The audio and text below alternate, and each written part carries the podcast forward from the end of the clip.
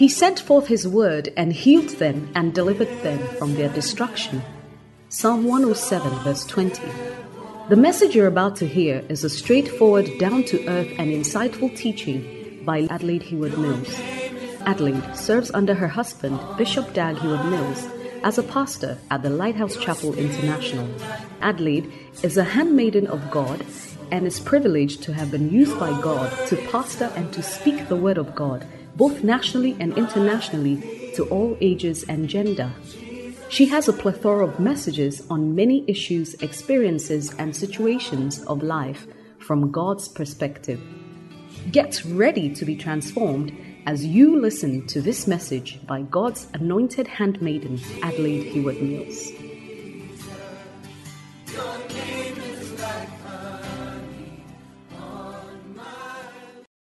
Tonight is just going to be another building block upon what God is doing for us this weekend.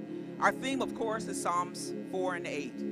Taste and see the goodness of God. And we've experienced it all day long. And we have an extra special treat because I just found out that you can get in contact with your families and friends and let them know that inter- the International Women of Faith Conference is actually live on YouTube right now.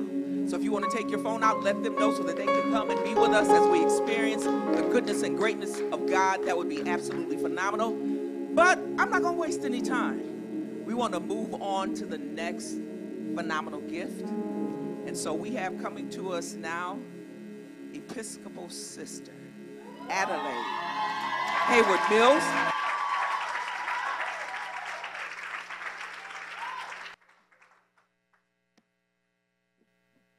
Hallelujah. Amen. Shall we share a word of prayer?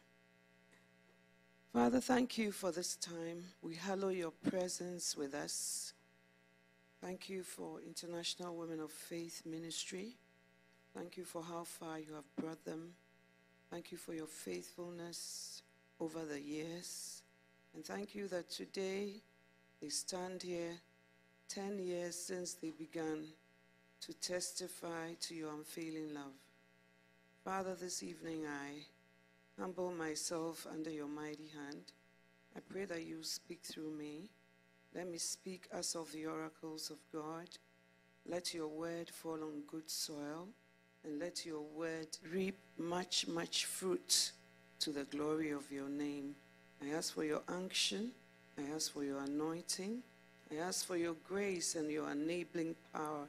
In Jesus' name, amen. Amen. Please take your seats. Hallelujah. Well, it's a privilege to be here, and also a privilege to be chosen by God to be a vessel that he wants to use this evening. He could have used many vessels. I always count it a privilege that God would choose a vessel of clay like me. Amen. Well, I bring you greetings from Ghana. And um, having thanked God for this opportunity, I also want to thank my husband, Bishop Dag, under whose covering I stand. Amen. Amen. And I want to greet all the women of God and men of God here. I honor you. I may not know all the names, but God knows all the names. And also for you, wherever you are seated, thank you for being here. It's um, it's a privilege to have you sit here, to listen to a vessel of clay, not even of gold, but of clay. Because the Bible says we have this treasure in earthen vessels. What a privilege and a grace to serve God. Amen. I also want to salute Sister Salitina and... and greet her also, and um, acknowledge her tenacity and courage over the years to stick to it up to ten years. Many of us would have given up, especially during COVID. But here we are, which means that she has kept at it. God bless you for enduring. up until now. And we all know that ministry is hard work. I say that I practiced law for ten years. But when I compare, I think that ministry is harder. And then I heard my husband say, yes, I worked as a doctor, but ministry is harder. So I saw that in the mouth of two witnesses, things had been established. Amen. And I want to also greet all the lady pastors. Well, today, it's um, your anniversary, as it were. And your theme is taste and see that the Lord is good. Amen. So I want to speak about being thankful. And um, it's from a book by Bishop Dag, How Can I Say Thanks? And I pray that this um, short time we spend together will be a profitable time in his presence. And I pray also that it will not end here, because there's a book table outside, and uh, it's not to profiteer from you, but usually when you teach God's word, you don't have much time. So Christians must seek the treasure. As women, we seek weave on, we seek makeup, we seek fashion, we seek different things, but let's seek divine things. Let's seek the word of God. Let's invest in God's word and see him transform our lives. Amen. So I want to speak about be thou thankful. Be thou thankful. Amen. Now, Second Timothy three, verse one to five. Are you there? If you are not there, but you know where to find the latest fashion in town, then please, we have to rearrange our priorities. Amen? God is not against your looking good, but God is against your putting first things last and last things first. So God is against misplaced priorities. Amen. Second Timothy chapter three is talking about the last days. And it says that the last days, perilous times shall come, for men shall be lovers of their own selves. How is how true it is. We see it all around. Covetous, boasters, proud, blasphemous, which means they speak against holy things. Disobedient to parents. And here's the word I'm looking for. Unthankful, unholy, without natural affection. We are seeing it all around us. Truth breakers, false accusers, incontinent, fierce, despisers of those that are good, traitors, heady, high-minded, lovers of pleasures more than lovers of God, having a form of godliness, but denying the power thereof. Amen. Now, there's a list of eighteen vices or eighteen things that are not, not uh, um, praiseworthy here. And among it are blasphemous, unholy, without natural affection, incontinent, fierce, lovers of pleasure more than lovers of God. But one of the key words is that in the last days, people shall be unthankful. And you wouldn't usually think that you would find unthankful among these eighteen um, vices, because you think, oh, unthankfulness is just a feeling, unthankfulness may be just a mood. But I learned in law under interpretation of statutes that when you put something together as a family, it means that they carry the same weight. So unthankfulness is the same as being blasphemous. Unthankfulness is the same as being a lover of pleasure more than a lover of God. Unthankfulness is being without natural affection. Unthankfulness is the same as being a truce breaker. Amen. And usually, even with our children, when they are growing up, we teach them all the time to say thank you. And well, in my home, we give you something, and when you don't say thank you, we say, what should you say? And the child will say, thank you. So it has become something trite and almost cultural because, well, in Africa, we tout ourselves that uh, we, we are more respectful, used to be, and uh, we respect authority better, and we are conscious of, you know, you must say thank you. And but this thank you is not a cultural thing. It is a spiritual thing. Amen.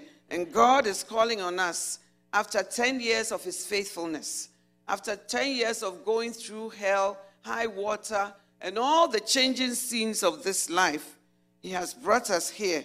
And therefore, we need to learn to say thank you. Amen. When you say thank you, you fulfill an important spiritual principle. Being thankful is indeed also a spiritual condition. Saying thank you is a weapon. We'll come to that. Being thankful fights evil spirits. Being thankful creates an atmosphere for the presence of the Holy Spirit. Amen. So I just want to quickly run through the power of being thankful. And when we look at Philippians four six, it says, be careful for nothing, but in everything, by prayer and supplication, with thanksgiving. With thanksgiving. We are good at prayer. We are good at supplication. Supplication is asking God to supply your needs. And he's not against that. But he says that after you have prayed, after you have asked for him to supply your needs, add thanksgiving. Amen. So when he says, be anxious for nothing, but in everything, it means that thankfulness is also a continuous and a continual thing. In everything by prayer. Therefore, in everything by thankfulness. Amen, somebody. So when it says that by prayer and supplication with thanksgiving, it's supposed to be part of our prayer lives. It's supposed to be part of our everyday way of behaving. Amen. But usually we forget to be thankful. And I pray that as God has brought us through ten years, he will cause us to have a thankful spirit in the name of Jesus. Amen. Turn to your neighbor and say, are you thankful? It is, it is possible to say a lot in your prayer. Lord, do this for me. Lord, move for my children. Lord, this my husband. Lord, this my dad. Lord, my finances. Lord, my... But there's no thankfulness. And that doesn't make our prayers complete. Amen. Not saying thank you for anything is a sign that we are not grateful in our hearts. You see, thank you is not just what you say with your lips. It's an attitude. It's a condition of your spirit. And it's, it's, it's something that must emanate from within you. Amen. Psalm one oh six, verse one to three. Praise ye the Lord. Oh, give thanks unto the Lord, for he is good. For his mercy endureth forever. Who can utter the mighty acts of the Lord? Who can show forth all his praise? Blessed are they that keep judgment, and he that doeth righteousness at all times. Beloved, we may even have to write down and note the mighty acts of God. Amen. Because the psalmist says, who can utter the mighty acts of the Lord? And then he says, oh, give thanks unto the Lord, for he is good, and his mercy endures forever. Now, what I have observed by being in churches, including mine, and praise and worship sessions, is that most of the time, when we are being encouraged to be thankful to God, what we hear is, um, there are a number of people in the mortuary, you could be part of them. Uh, you've been traveling, and now God has delivered you.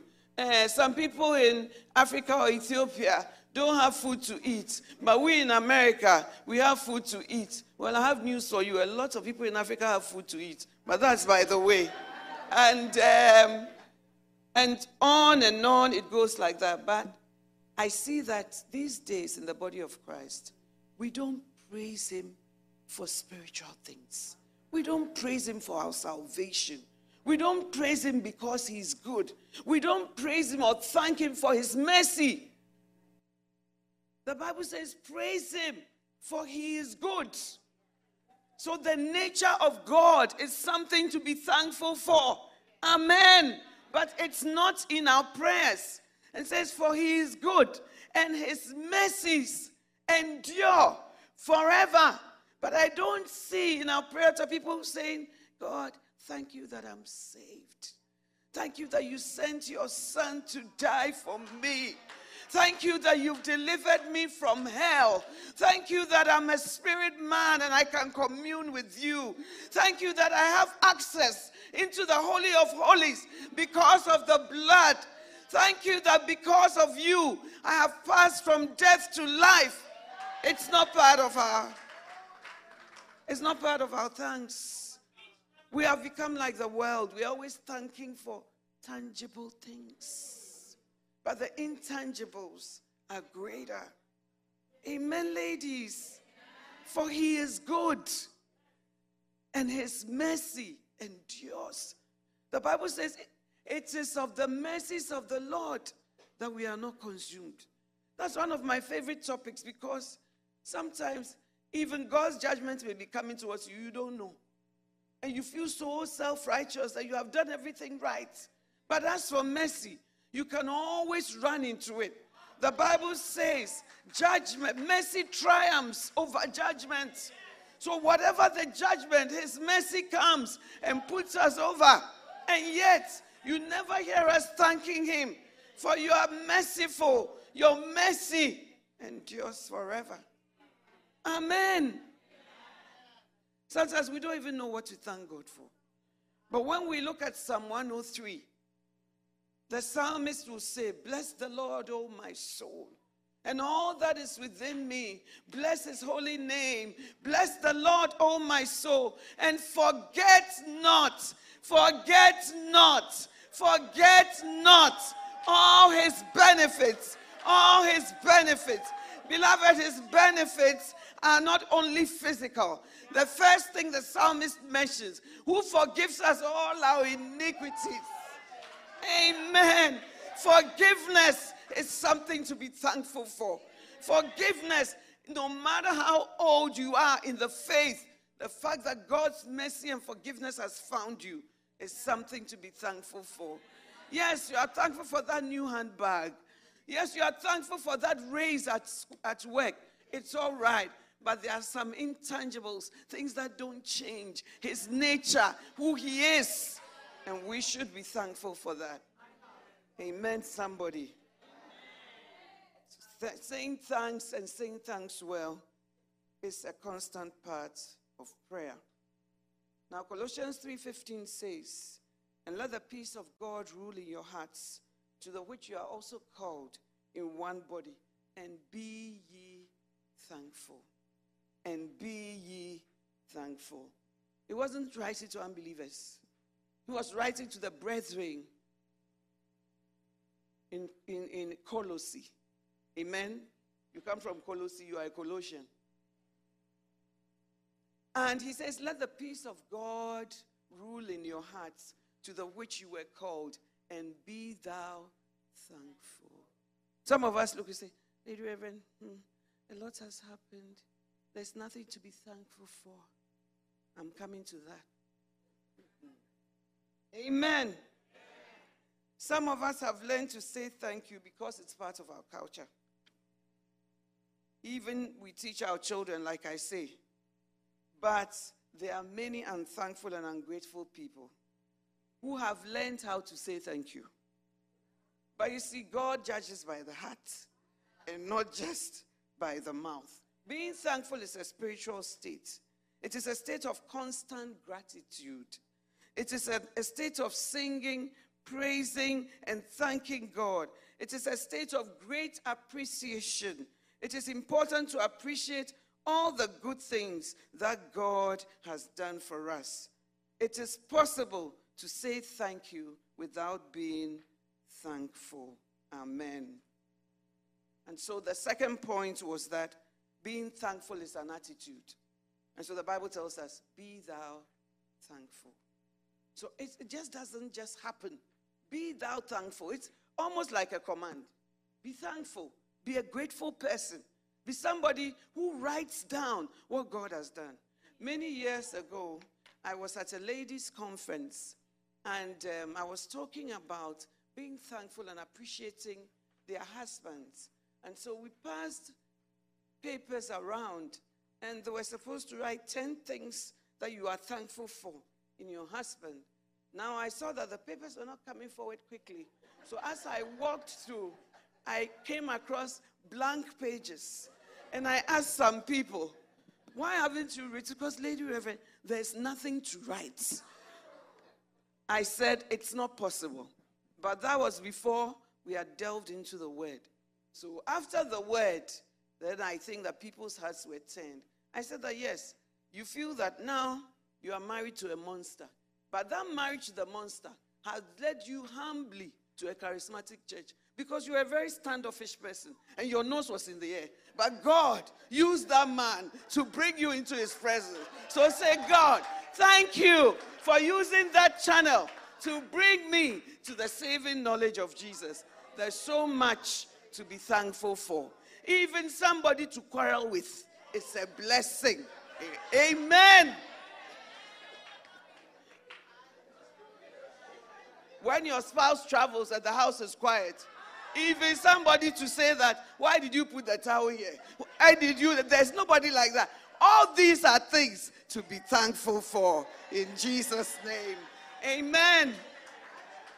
Thirdly, being thankful is a weapon.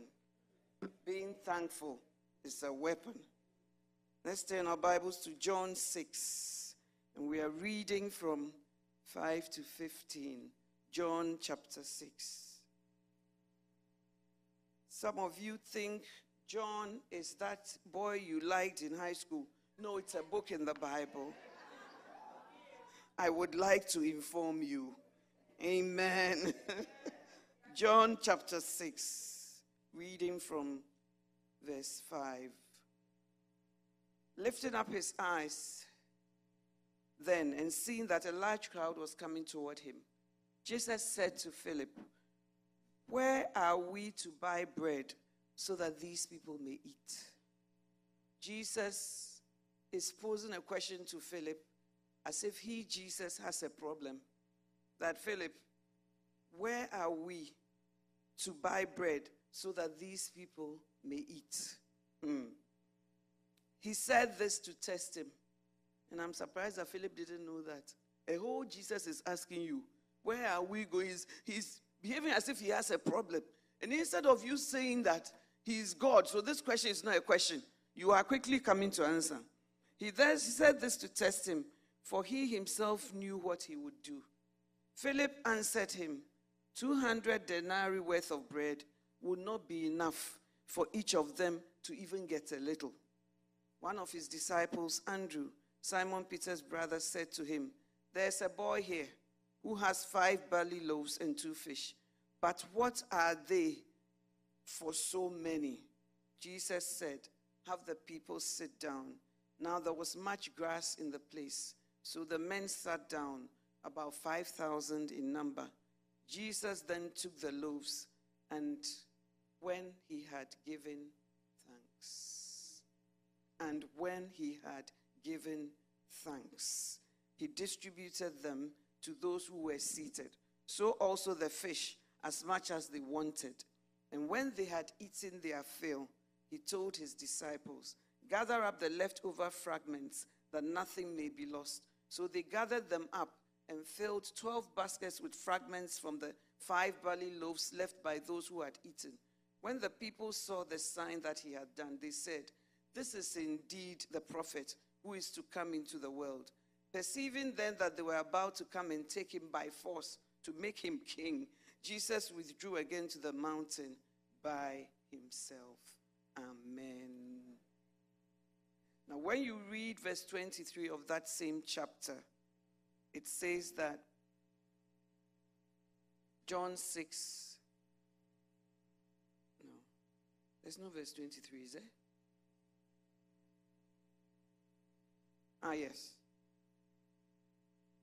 Other boats from Tiberias came near the place where they had eaten the bread after the Lord had given thanks. After the Lord had given thanks. Amen. It is interesting to note how Jesus used thankfulness to release one of the greatest ever miracles. Jesus was surrounded by five thousand hungry men. It is said that they didn't count women and children. So it is believed that he fed more than five thousand, okay? And he was able to feed all of them with some to spare. When he was surrounded by an impossible situation, he gave thanks first. You would have complained that five loaves and two fish, what are we going to do? Let's look for the most vulnerable amongst them and share it for them, small, small. And then the others should wait. And then we'll organize somebody to town. Today we may even call Uber Eats or Deliveroo to bring food. And then we will do this and that. Jesus knew that there was an impossible situation. But when he said, have them sit down, he gave thanks. Giving thanks is a weapon in impossible situations. Giving thanks is a place that God brings you to so that you will see his miracle power. Amen. So Jesus, we say feeding of the five thousand, feeding of five thousand, but we never stop to say his first thing was to give thanks. The Bible says he gave thanks before he broke the bread. Now this miracle ranks as one of the greatest ever to be performed by Jesus. Because when the people saw that he had fed five thousand people with his basket of bread, they were so amazed they came to make him king. There's no miracle in the Bible, healing of the sick, the lame, the whatever, the blind Bartimaeus. They never wanted to make him king. But by giving of thanks, there was a stupendous miracle that led the people to even make him change his vision to become their king. This is what God does when we are thankful. Amen. He only gave thanks over the bread and few fishes that he had. When you have something that looks inadequate, when you have something that looks like not enough, when you look at something that looks like a problem, do you give thanks over it, knowing that his touch will make a difference? I was talking to L P B M and some others, and I said that, as for me, I believe that we in full-time ministry, We, we, we experience multiplication, because I don't see how sometimes we, we even have money to do the things we do, because you know your pay, you know what you are getting, you know how you are living, but before you know, you are able to do a lot of things, and you don't understand it, you know. It's not like the magicians who say, bring your money, and then we'll multiply it. Jesus gives thanks. And by giving thanks, there's a divine touch over your problem, over your life, over whatever it is that you are presenting to him. Amen. He didn't pour oil on the bread. He did not dip the bread into holy water. He did not fast and pray over the bread. He did not even offer a formal prayer. All he did was to give thanks. Giving thanks is a mighty key to working great miracles. Amen. Perhaps you see the greatest miracles of your life when you give thanks. And when you stand before an impossible situation, give thanks to God. Lift up your hands. Give thanks to God. As you stand before the Red Sea, as you stand before difficult situations, wondering how it's going to part, lifting your hands and giving thanks makes a way for you. As you stand before that impossible situation of sickness, disease, horror, pain, lift up your hands and give thanks, and his touch will make all the difference. Hallelujah. We have to avoid unthankfulness because it is a sign of the last days. Hmm. Unthankfulness in a person is a door to many evils. Romans one verse twenty-one. Because when they knew God, they glorified him not as God, neither were thankful, neither were thankful, but became vain in their imaginations, and their foolish hearts were darkened. Amen. This scripture shows us that many of the evils and perversions in this world come through unthankfulness. When men discovered more about God's creation and discovered the beautiful earth that God had made, they were not thankful. When they discovered planets, when they discovered the moon, the stars, they were not thankful to God. And because they were unthankful, the Bible says they became vain in their imaginations. As I was meditating on this, I realized that in Ghana, our, in our local language, we say medasi, which means that I'm lying under, I'm lying low, shida, you are going down, shishin, you are going under. And thankfulness is a sign of humility. And it's a sign that God is the source of everything. And it saves you from vain imaginations. Amen. Because we have a lot of imagination, especially as God prospers us. Then we begin to ask people, do you know who I am? We know that you are dust like everybody else. That's what you are. And you are trying to glorify that dust. But we don't understand. You should thank Procter and Gamble and all these uh, uh, pharmaceutical companies which create uh, toothpaste, deodorants, and all, because you stink naturally. You don't have to do anything. You just have to sleep overnight and wake up, and you just stink. But if you would know that this body is so intricate, somebody must have created it. This universe is too much. Somebody must have had a hand in it. But when you do not glorify God in your mind and you are unthankful, he gives you over to vain imaginations. That's why when people say what they are thinking, you are surprised. You say, ah, are they mad? They are mad because there's no thankfulness towards God. Amen. My husband's lecturer, when they entered uh, medical school, the first day anatomy, and they were showing them, they will be cutting the body and all that. Then the lecturer said, if human beings are like animals or like sheep or goats, then sheep and goats are better. Because as if, at least when they die, they are used for human meat and consumption. But when human beings die, they are used for nothing. And that should show us that human beings are more than animals. Surely there's a heaven. There's a hell. There's eternity. There must be something. So that vain imagination. You see, you were very humble when you joined the church because you didn't have anything. And we could tell you, oh, please sit here. Oh, please wait for five minutes. But when you became big, even your wig can't go through the door. And so it's not easy. So when we say, oh, please sit here, you said, do you know who I am? My degree is more than the thermometer. My this is more than this. My...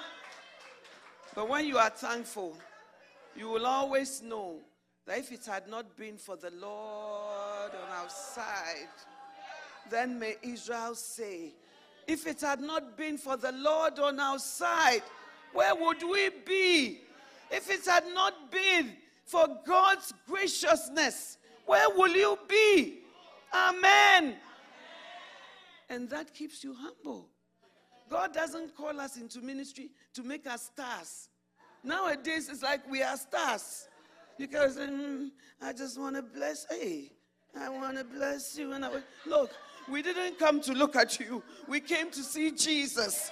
Amen. When you learn uh, much learning, you become beside yourself. You learn now, you study, you, you, you say, mm. You see, when I was younger, I just had a first degree. But now, my degrees, they can't even come through the door. So when you come to church, you say, oh, please help us arrange chairs. You say, mm, they don't know who I am. I'm above that, arranging chairs. What intelligence does it take to arrange chairs? As for me, I'm not into those things. That church, they are always trying to tell you what to do. I was watching Fox T V a few days ago, and a legal case had been brought to allow Satanist clubs in high schools, after-school clubs. And they have won the case. Of course, A C L U is backing them seriously. But they had a meeting with some of the kids, and the Satanist was standing there, and they said, this book, they opened the Bible, said, this book, it has dominated us for too long, always trying to tell us what to do, always trying to rule us, therefore we rape it. And they opened the Bible. They preach about hell. They, they, they tell us this. They try to control. I couldn't believe it. And as I sat in my hotel room, I said, God, I don't have any weapon, but I have the weapon of my mouth. I said, cursed, cursed be your deeds. Cursed be the things you are doing. Cursed, may it never work. May the blood stand against you, because that's the weapon that I have. And what has made us that way? We are developed. We've gone to the moon and back. Vain imaginations. That if we were thankful, it will make us sober. Even in our marriages, if we were thankful. You know? I used to um, work at the, uh, now America, you say the D A's office, the Attorney General's Department. And then I used to intentionally say things to annoy my colleagues. When they are looking nice, I say, hey, you are really spending your husband's money. My husband's money? I work. I earn money. It's not my husband's money. And, and then I was, oh, it's his money. Sadly, why do you say that? We don't like it at all. Whatever. You see, vain imagination, small elevation, that God lifted you. And then when they say that, oh, tell your husband that, thank you for choosing me. Say, ah, I rather had a lot of boys to choose from. So what are they talking about? And the husband used to say, I did you a favor by choosing you. Meanwhile, when they were chasing you, they were so humble. So, so, so humble. When they were after you, they were so humble. How are you, baby? How is it, baby? Oh, I'll wait for you. Oh, I'll go with you. And now they have mounted the throne. So it's not, it's a, count yourself blessed that I chose you. Look, be thou thankful. Vain imaginations must go. Amen. Thankfulness brings you to a place of humility. Even when God calls you into the ministry, if you're able to say, thank you for putting me in the ministry. It's a privilege to serve you. Not, I've come as a, a man of power, a man of the moment, and then you have heirs. But if it had not, I asked my husband, I said, why is it that when some people preach, and then you see the result, how, how was the preaching? So I checked the word. I actually checked the word. I gave the word. I was really under the unction. And I said, okay, it's all true. But, excuse me, if it were not the Bible, will you have anything to say? You will not have anything to say. It's just because God has written something. So you see, thankfulness. Thank you for putting me in the ministry. Every time I'm invited to preach somewhere, I just think, God could have chosen so many vessels. Why me? Why me? And it brings you to a place of thankfulness. Thank you for even making me to be considered. Thank you for open doors of ministry. Thank you for opportunity to serve you. And all that will take care of vain imaginations, which is what has happened to God's creation. Amen. L P B M, you are my timekeeper. Saying thanks is a weapon that neutralizes diseases in your food. One day, years ago, a lady walked into my office. And then she said, oh, I'm thirsty. And I said, oh, I have some drinks in my, my fridge. But, and she said, please, do you have Coke? I said, I don't have Coke because, you know, when you hit forty and beyond, you don't have to be drinking these things so freely. And she said to me, oh, mommy, take the Coke, cast out the demons, and drink it. Drink as much as you want.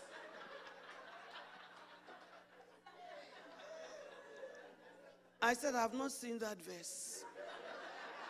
If we could do that, we'll cast things out of everything. But having said that, First Timothy four, verse three to five. So that's another point, that giving thanks is a weapon that neutralizes diseases in food. Amen. First Timothy, are we there? Verse four.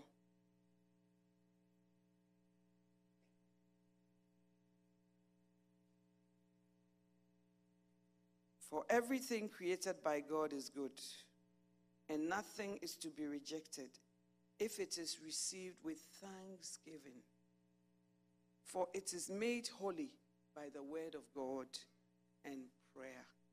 King James says it is sanctified by prayer and thanksgiving. So praying over food actually sanctifies the food, because food is contaminated with so many things. But we, we, we, we don't make it deep. It's like, oh, it's just food. Oh, God, I forgot to pray. You know, one of my daughters, she'll say, oh, God, I forgot to pray. Please, sanctify the food in my stomach. But before you eat it, it is sanctified by prayer and thanksgiving. And thanksgiving. And thanksgiving. We are not really thankful for provision of food, that God has given us food.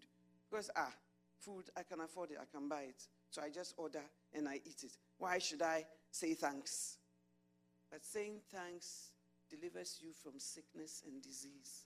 You see, the things of God seem so simple, and yet they are so powerful. So Paul is saying to Timothy, for it is sanctified by prayer and thanksgiving. We need to take our prayers over our food very seriously.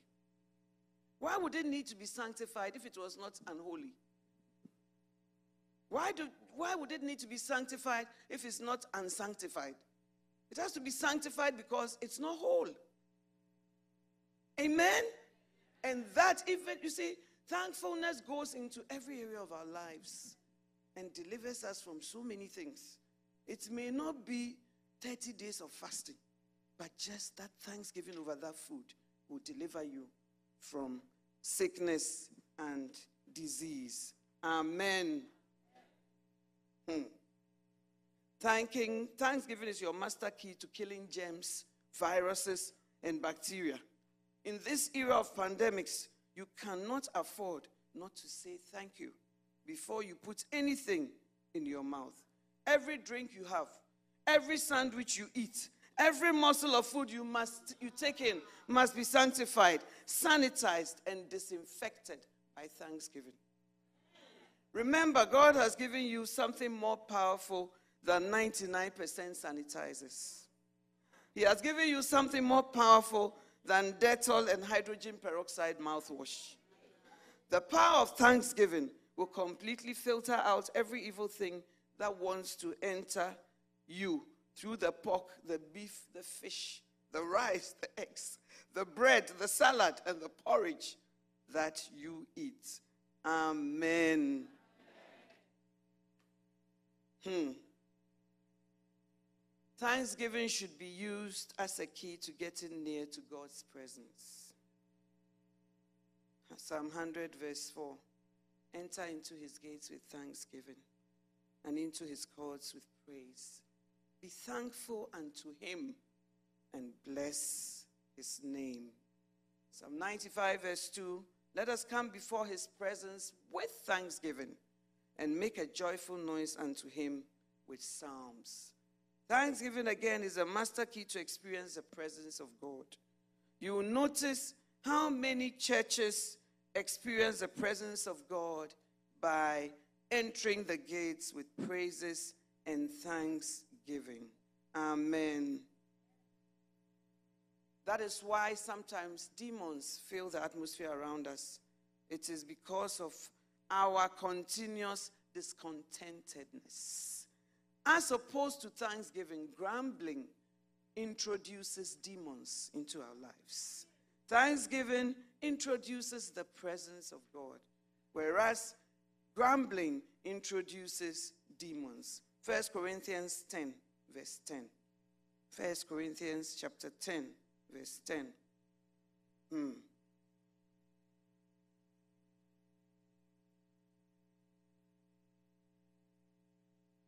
Are we there? Hmm? Hmm. Neither murmur ye, as some of them also murmured and were destroyed of the destroyer. Neither murmur ye, as some of them also murmured and were destroyed of the destroyer. Now all these things happen unto us for ensamples or examples, and they are written for our admonition, upon whom the ends of the world are come. Amen. Maybe I should read a modern version. Nor grumble, as some of them did, and were destroyed by the destroyer. The opposite of thanksgiving is grumbling. And when we grumble, it is not that even God gets angry, but we open the door to the destroyer. And the Bible says, neither murmur ye as they murmured and were destroyed by the destroyer.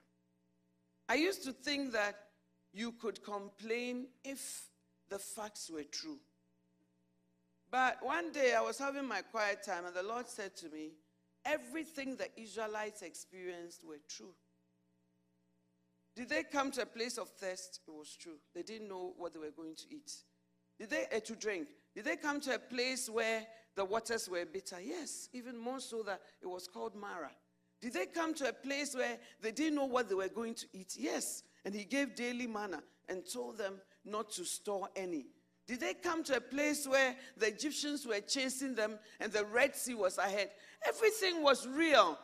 Everything was true. So we don't grumble because the things are true. Amen? We grumble. Have I said right? We grumble because we think that things are true. But the fact that the things are true is not a place for you to grumble. You grumble that this man is wicked. You grumble that things are not going well. You grumble that there's a cost of living problem. They are all real. But when you grumble, instead of thanksgiving, instead of bringing the presence of God, you, you bring the destroyer into your life and he destroys you. That's why the scriptures keep telling us, be thou thankful. Be thou thankful.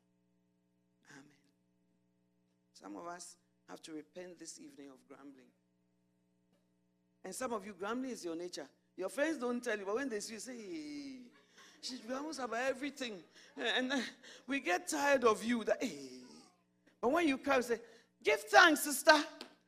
Hey, my problem, it hasn't changed, though. But I have changed. God has made me a better person. Although my problem has not changed, I have changed. So I can see God at work in me, and I'm thankful for it. Amen. Neither grumble, as some grumbled and were destroyed by the destroyer. The fact that the things are there to make you afraid doesn't mean your, your fear is justified. Amen. The fact that the things are there for you to complain doesn't mean you are justified to complain. But when you enter his gates with thanksgiving and his courts with praise, the presence of God comes down and things begin to happen. But when you grumble, the opposite happens. The destroyer comes into your life and destroys you. You see, some of us, personality-wise, we are skewed negatively. Every prob- everything we discuss, you want to tell us twenty-five reasons why it won't work, but there are five reasons why it will work. But you are so programmed towards why it will not work. So you don't even know that you are like that. You say, I mean, I see the realities. I have to say the realities. Never thankful about anything. May the Lord deliver us from the destroyer. Amen. Be thankful to God's servants who are sent to you.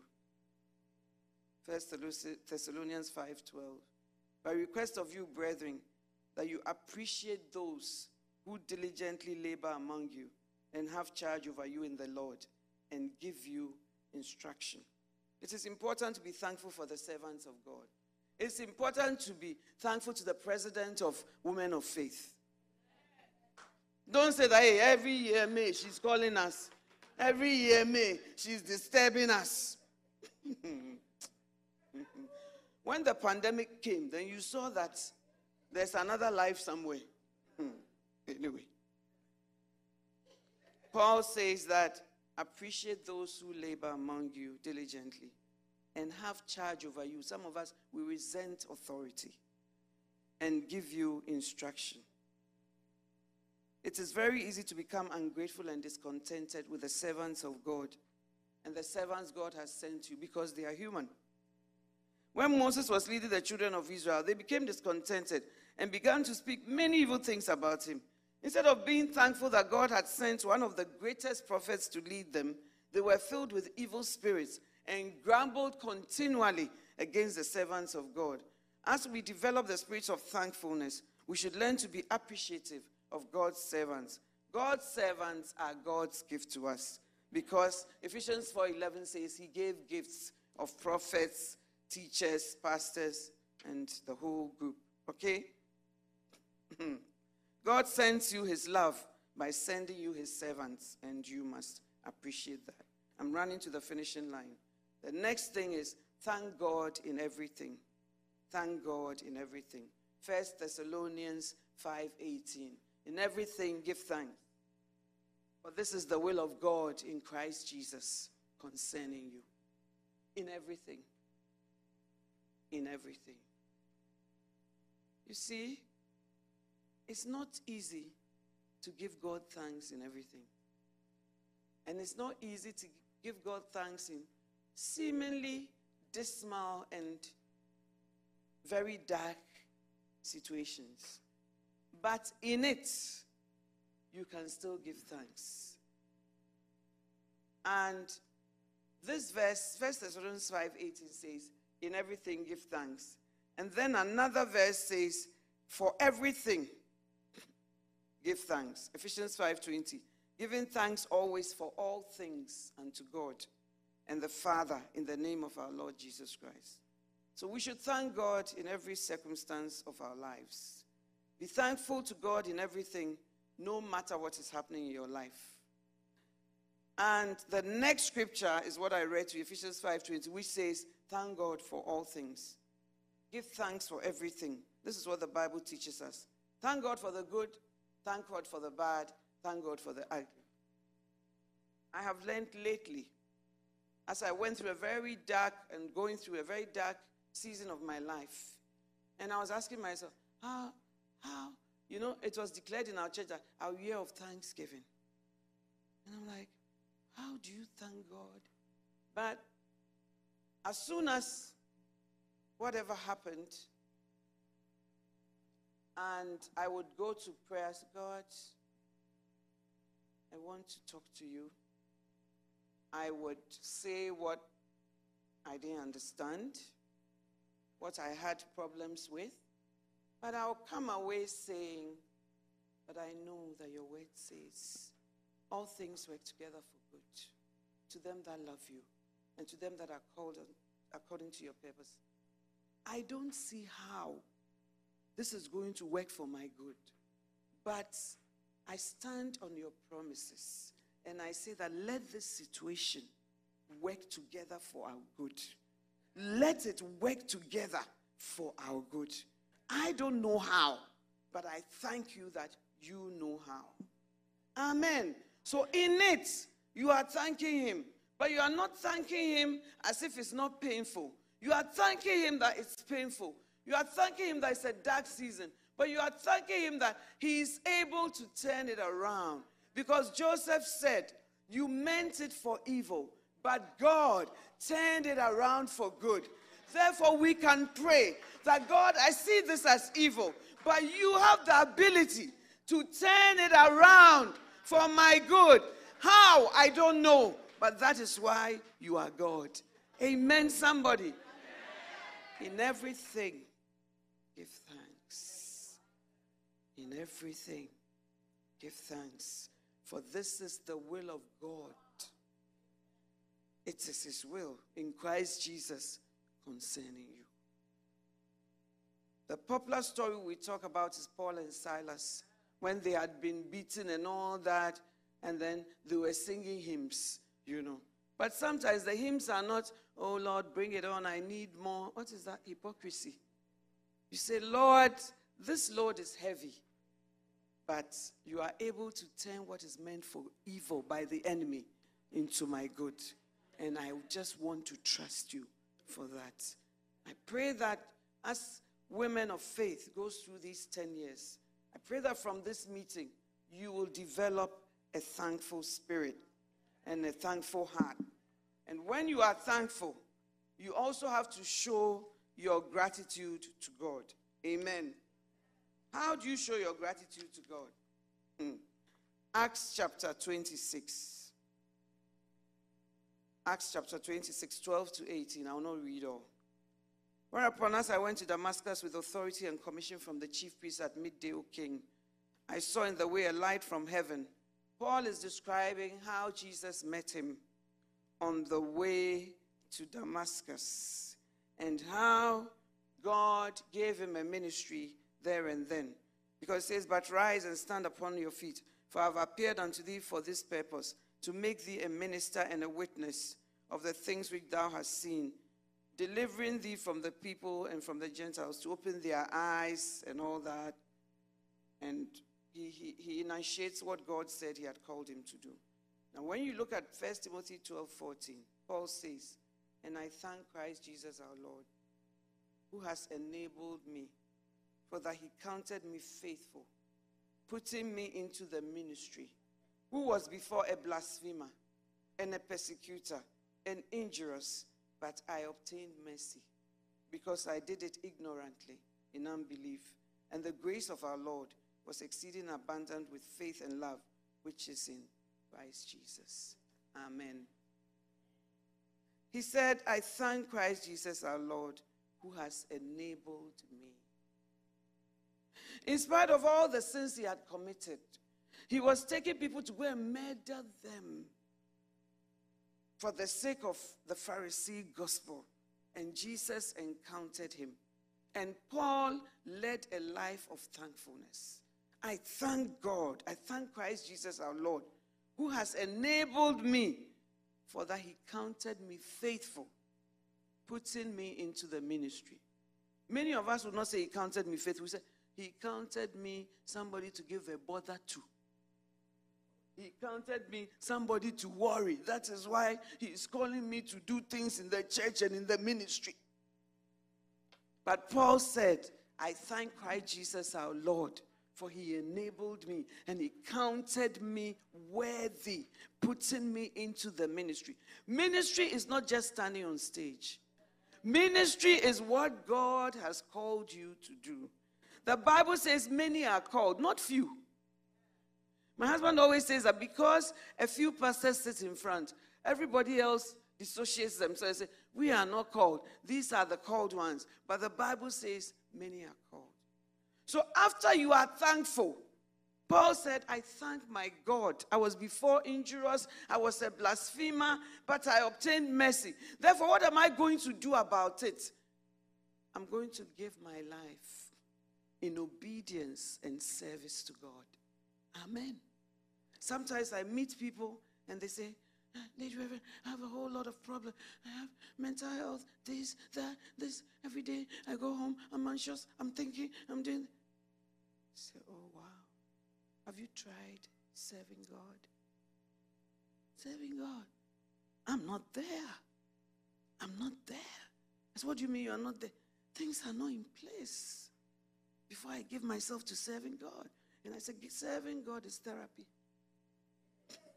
Serving God is therapy, and it gives you fulfillment. It gives you something to live for. It gives you a purpose. Amen. And it should come out of gratitude that, God, you've done so much for me. How can I say thanks? What can I give in return? But your, your, the only thing you contribute in the church is that you warm the pew. That is the only thing you contribute. Every time, as soon as we close, you are going. You have no one to even talk to. You have no one to even say, how are you today? God bless you. Is it tough today? God's power. So let me pray with you. God will touch you, not as a pastor, but as an ordinary Christian. You are so consumed with you, yourself, and I. And so there's no life of gratitude and of service. But Paul said, I thank my Lord Jesus Christ for enabling me and counting me worthy and putting me into the ministry. Thankfulness should evoke an action from you. Thankfulness should evoke a reaction from you. When I look at all the things that God has done, I don't even know how to thank him. You know, even just starting this year, as I've gone to some places with my husband, he was invited to minister in Panama. So I went with him. And as he would stand on the stage to minister, I would see a lot of hungry souls. And I'll see just how God's power will come to bear. And when I'm looking, I say to myself, wow, this man is really a servant of God. From today, everything he does to me, I'll forgive him.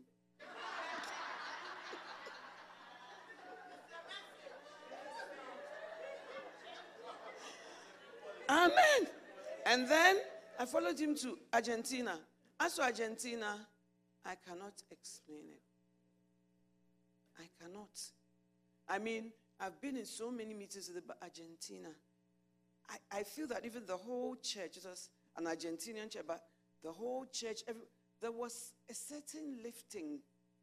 A certain, I saw everybody suspended. Nobody was, everybody, there was some, I cannot describe it, you know.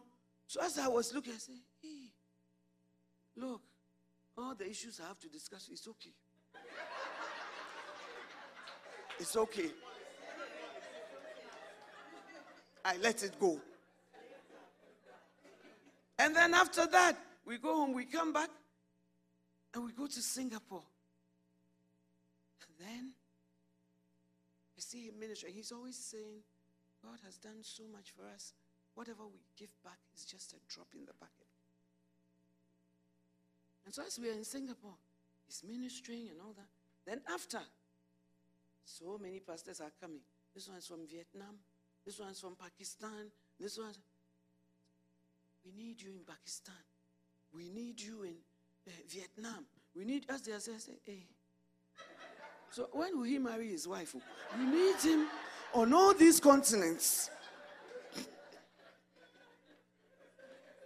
But I just say, oh God, who are we that you should even deign to use us? When we were in Argentina, the pastor said to me, we've never heard anything like this before.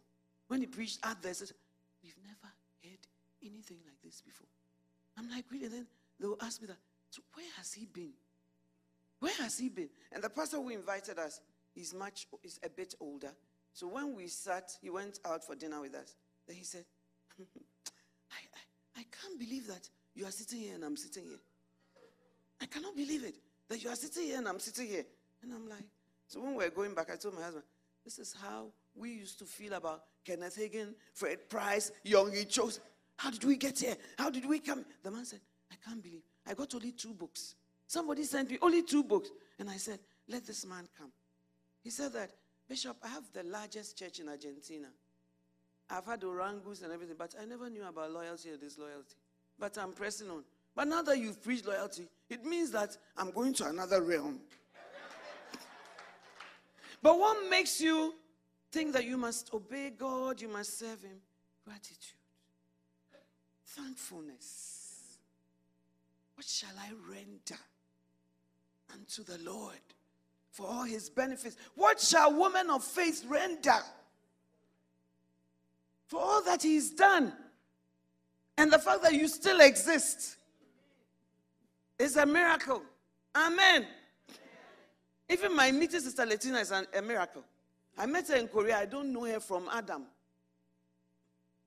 Amen. Amen. But God did what he would do. I thank my God through Christ Jesus for enabling me and counting me worthy and putting me in the ministry. Let your heart of gratitude evokes service from you. Serving God is our privilege, not his. You will never enjoy church if you just come and go. You will never enjoy church if you don't serve. Service is your therapy. That's why you are lonely in that place. Now in the U K, they said they want a minister of loneliness because they have come across people for three months. They have not spoken to anybody. Hey, but if you come to church, even the usher will annoy you. Please sit here. Don't sit here. Please do this. Don't do this. Even that is keeping you alive. What shall I render unto my God for all his benefits? Stand to your feet, please.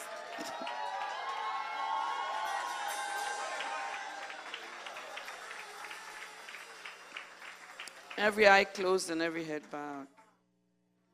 Some of us have a spirit of grumbling, and we didn't even know that it was opening a door to the destroyer.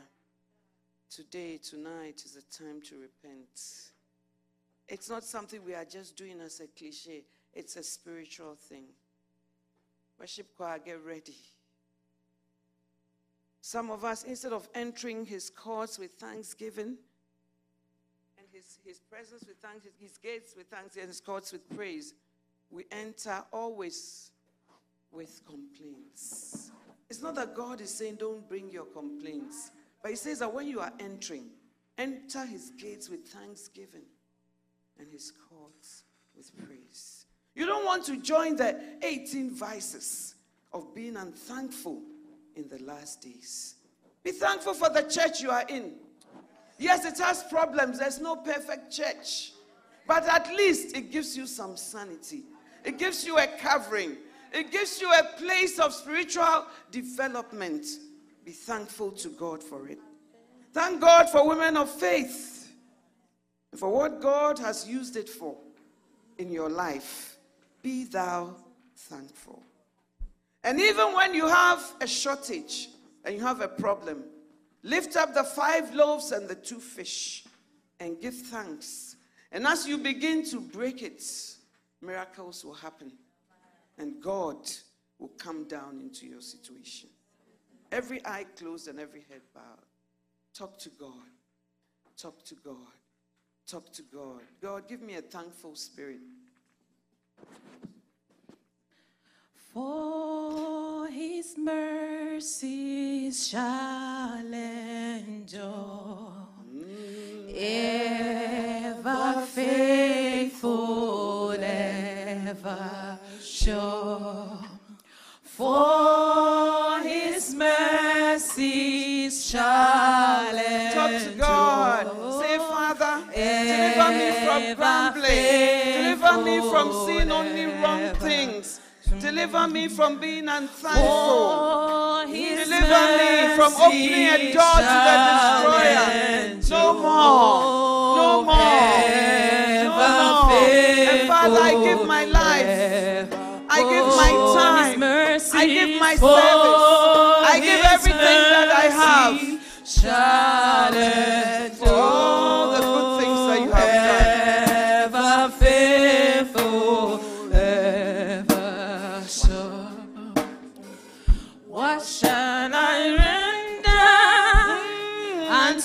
Jehovah, for he has done so very much for me. What shall I render unto Jehovah? For he has done so very much for me. Na, na, na.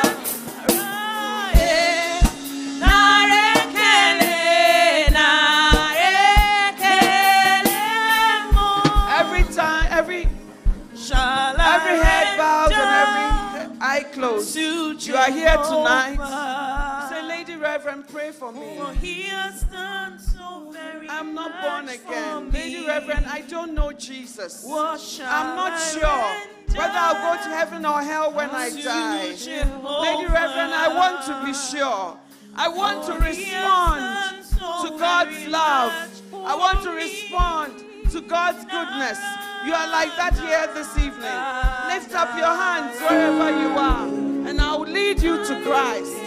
Lift up your hands. You want to give your life to Christ.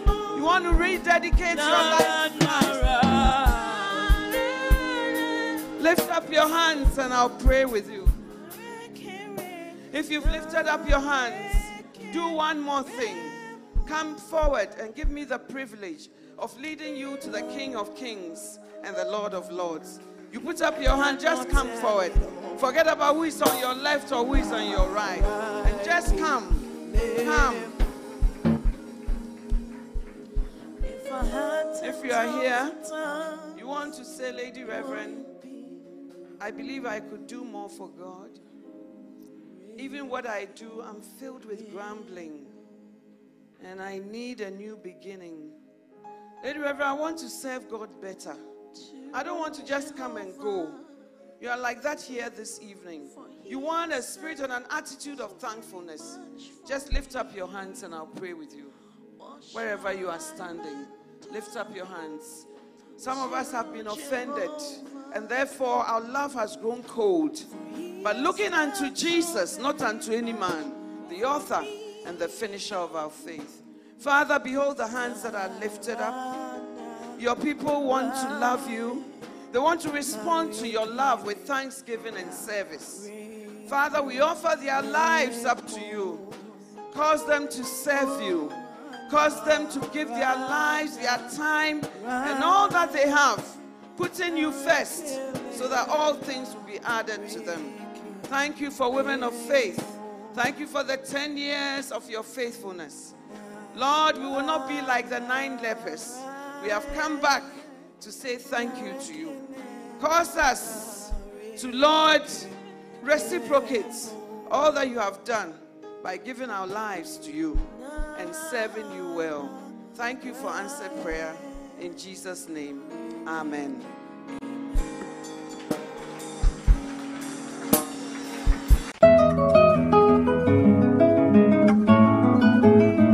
It was great having you today. To find out more about the resources available by Adelaide Heward-Mills, please visit at the Kodesh, North Kaneshi, or meet her on Facebook at Adelaide Heward-Mills. For prayer and counseling, please call zero two four three, one eight seven, nine zero zero. You can also drop us an email at honeyonmylips at gmail dot com. We would love to hear from you. Until next time, God richly bless you.